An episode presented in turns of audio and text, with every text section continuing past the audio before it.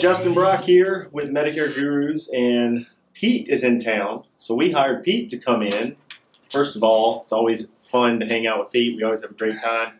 But wanted to dive into uh, you know some more complex life scenarios and to really get my team uh, familiar with some of the stuff that Pete's done and doing, and some of the uh, things that, that agents that he's trained are doing very successfully. Uh, cool thing about it was Pete came in and talked this morning uh, about Social Security income pitch, uh, some other things, and it's a lot of the same stuff that he's going to be sharing at the mastermind here at the end of this month. Uh, and you know, I'm, I'm just you know really really excited that so many of you get to see the this, these pitches because I think um, it's a concept sale or a unique way to present something uh, that really refreshes the life insurance meeting or consultation or pivot.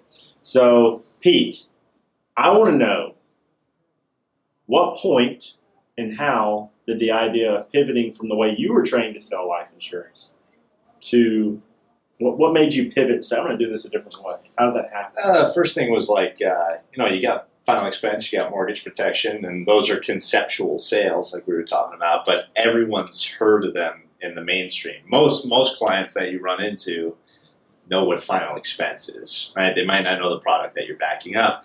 So, in being in the final expense market, I was kind of sick of getting 50, 60, 70 dollar a month checks, right? For life insurance, I was like, how do I get 200, 300, 500, 700? And that comes with some extra conceptual selling. Yeah. Now, it's the same product, it's the same service that most of these other people are delivering, but they're not building enough value within a concept that makes sense to the client, so they're getting little, little piddly commission checks, you know? Yeah. Well, so so you kind of reverse engineer it and start by pivoting into what the problem is. one thing, people not being aware of what happens to one person's check or social security check when the other spouse passes away, um, creating that problem that maybe they didn't think they had, which creates the need for a larger benefit.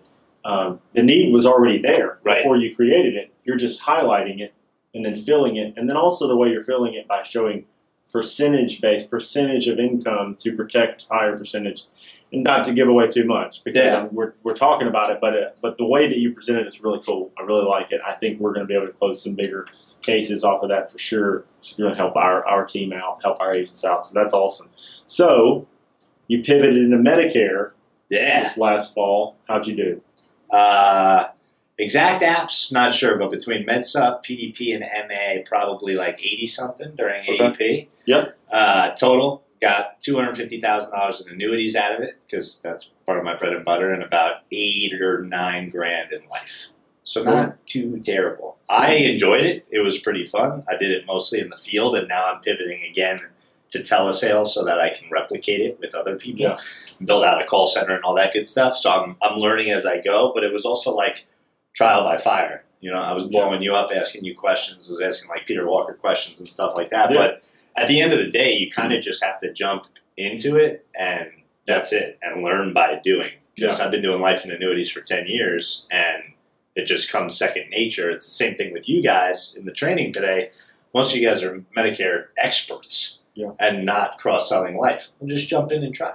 yeah You know, you're gonna fall on your face a couple times. So, as the president of the sales kind of job, your job is to go out, figure out how to do something, train some other people how to do it. Say, "Oh, look, it can be done," and then before you know it, they're like, "Okay, now do it this way." Right. You have to like, you're like running out like Braveheart, like you know, paving the way, yeah, and then showing everybody how to do it. So, yeah. It's a it's a combination of like me getting all the uh, mishaps out of the way before we try to replicate it to Right. masses. Well, a lot of times when you're you have a you you're good at sales uh, organically or, or or without having to.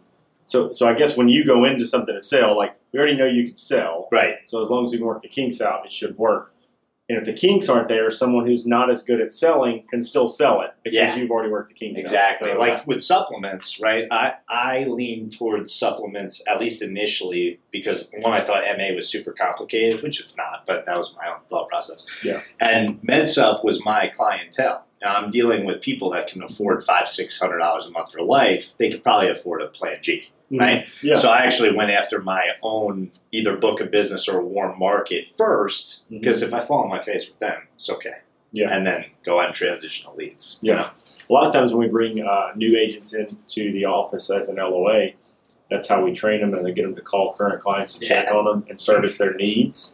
And so, like sometimes they're trying to shop their rate for them and stuff like that. Because again, if they don't do a good job, at least they were still just checking on the client. Right. Like it's not going to hurt anything. So, um, but it gets them gets them comfortable having the conversation, seeing what questions they have, and then and getting comfortable answering those questions. So that's a good way to start. Yeah. What's the biggest thing that you noticed about the guy that sells all MA, and Yeah. the guy that sells primarily med sub?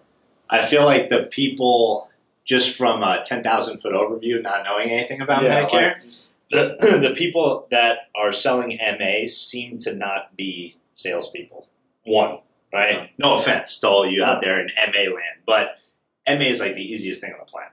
Like, it's not It, it's it's like a joke, right? Uh, as long as you have a, a system in place and technology backing it up. I mean, med subs are easy too, but on the med sub side, it's way more of a sale because you're convincing them to spend money, whether it's less money or more money, whatever. Yeah. So a sale is still being made, but the tendency for people selling med subs is the cross sell. You have the opportunity right then and there to tack on dental, vision, hearing, life insurance, Yeah. whatever, right? On the MA side, most people get an MA and they're like, see you. Yeah. You Well, know? they spend so much time, my from my perspective too, uh, and we sold 770 something MAs Yeah. last year was our biggest MA year yet, and I want to sell plenty more. It's pretty profitable. There's plenty of clients that that's what they want, that's what they need. Um, so definitely not knocking it, but um, sometimes they spend so much time harping on low cost Yeah. that then they make it difficult on themselves to actually make them someone buy something from them. Because they've started you know talking about zero premium zero premium zero premium zero dental free dental free this free that. And then it's like oh and you should buy this $70 a month hospital indemnity plan to cover all your holes. Right. what do you mean holes? You said you've been saying free this whole time. So they make it difficult. Now i think um, you know we had i say the biggest hospital indemnity plan year we've ever had uh, with uh, in our own office and then our downline. So I think a lot of the MA agents are now starting to circumvent back into being able to cross sell that MA. And I think what happened with final expense guys who are used to selling a premium to really poor people, Yeah. when they pivoted to MA, they were like, I have a free product. You know, you can't say it's free. That's fine. Like I, it's zero. it costs zero. Do you want it?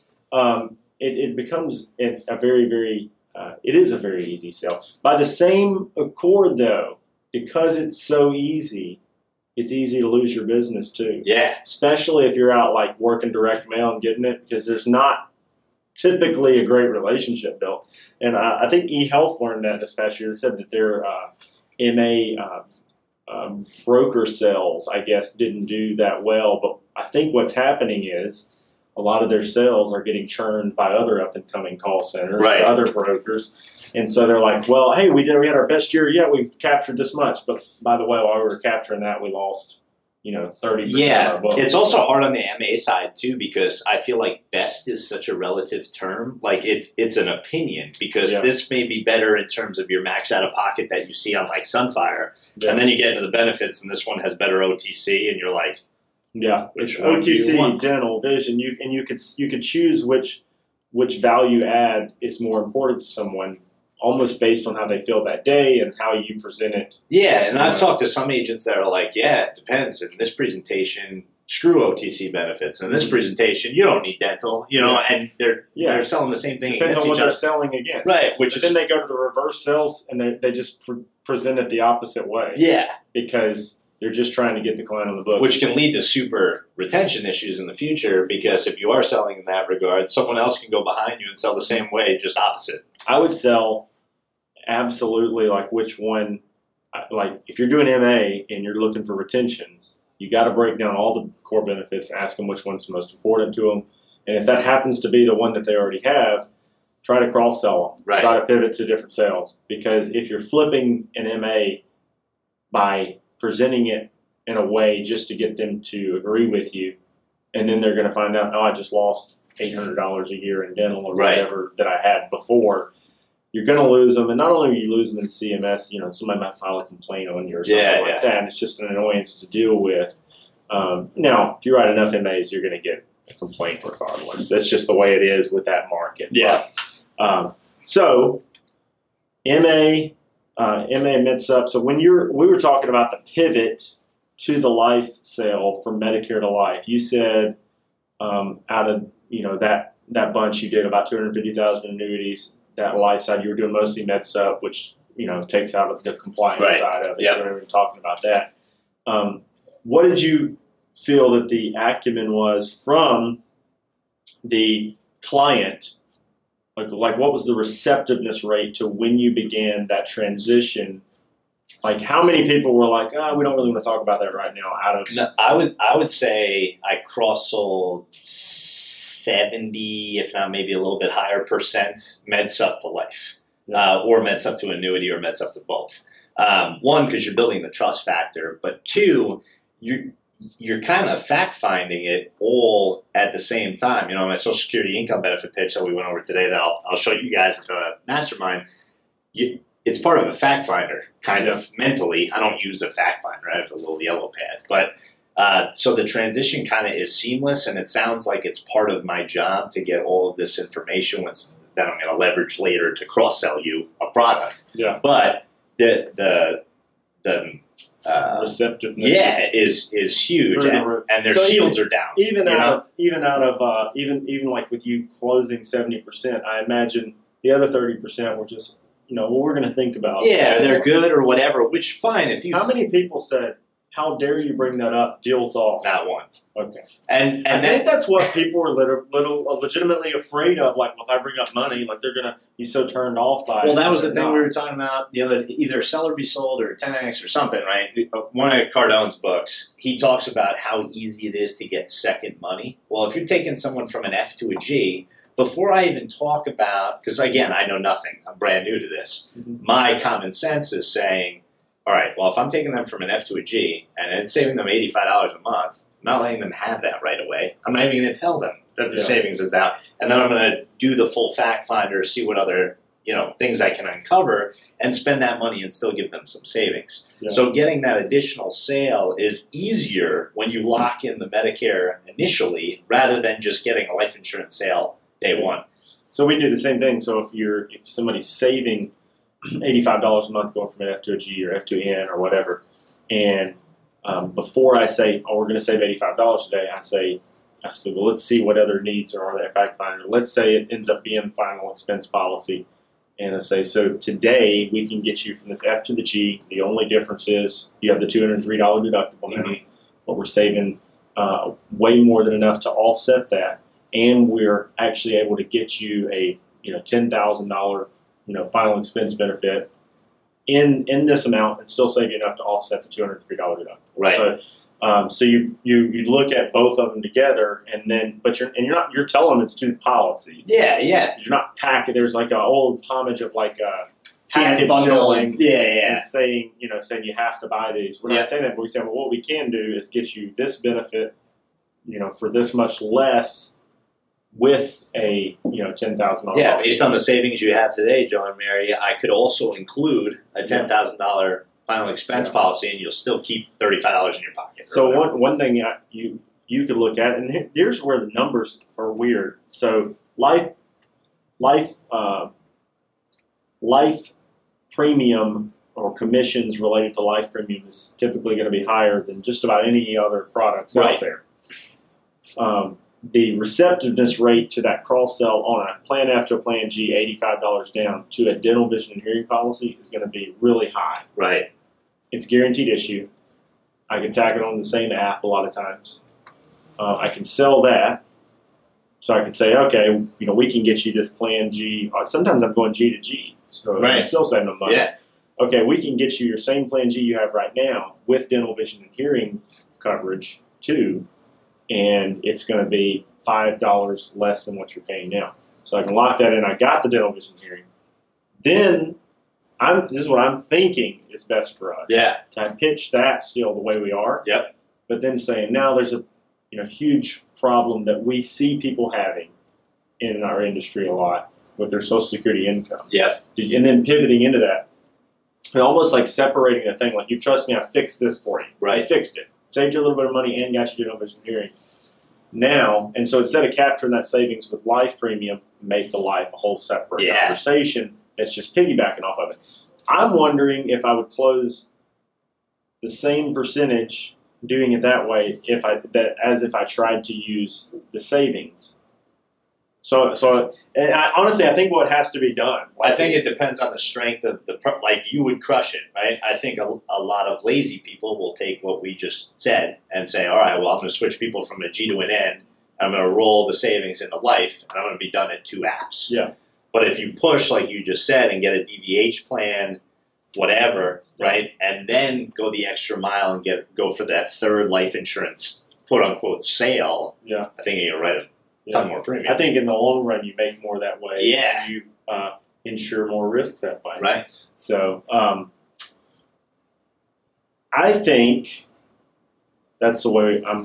We're we're gonna try it, but I'm gonna I'm gonna like really really talk to people in the office how they're doing, and like you know. I, I can see it working differently for different people. If somebody can only get that one cross sell and that's Right. their only aptitude for it, or if timing is time is an issue like an AEP or something, I might go life only rather than DVH Right, right. and then maybe even throw DVH in the back end. By the way, did you want the dental vision and hearing instead of the Yeah. I, do you want fries with that Yep. concept? Because dental is like uh, I tell people that dental is a uh, is the only um, uh, vanity insurance product, Right. Because people people want nice teeth, Yeah. you know. So it's not it's not le- it's like it doesn't feel like insurance. It's like oh now I can get my teeth cleaned, Yeah. uh, or teeth whitened or whatever.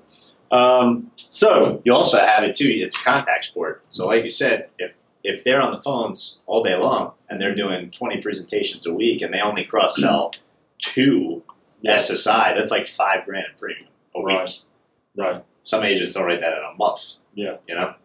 Yeah, it'd be like writing multiple of the final expense apps we're getting Yeah. which we're probably only getting like two of, but they're just not bringing it up enough. Right. So I think you give them confidence to bring it up. I'm excited for people in Memphis to see it, and uh, you're going to be speaking on those things. You're going to tell your deer story Okay. on stage. uh, you know, I don't know how many f words we can throw in there or not, but you know, we'll Settle beep them out. We'll Be have to we'll have to get a we'll have to get a uh, we'll have to get like a the, the the temperature from the room where they're like who here is okay with f word okay Pete, go there.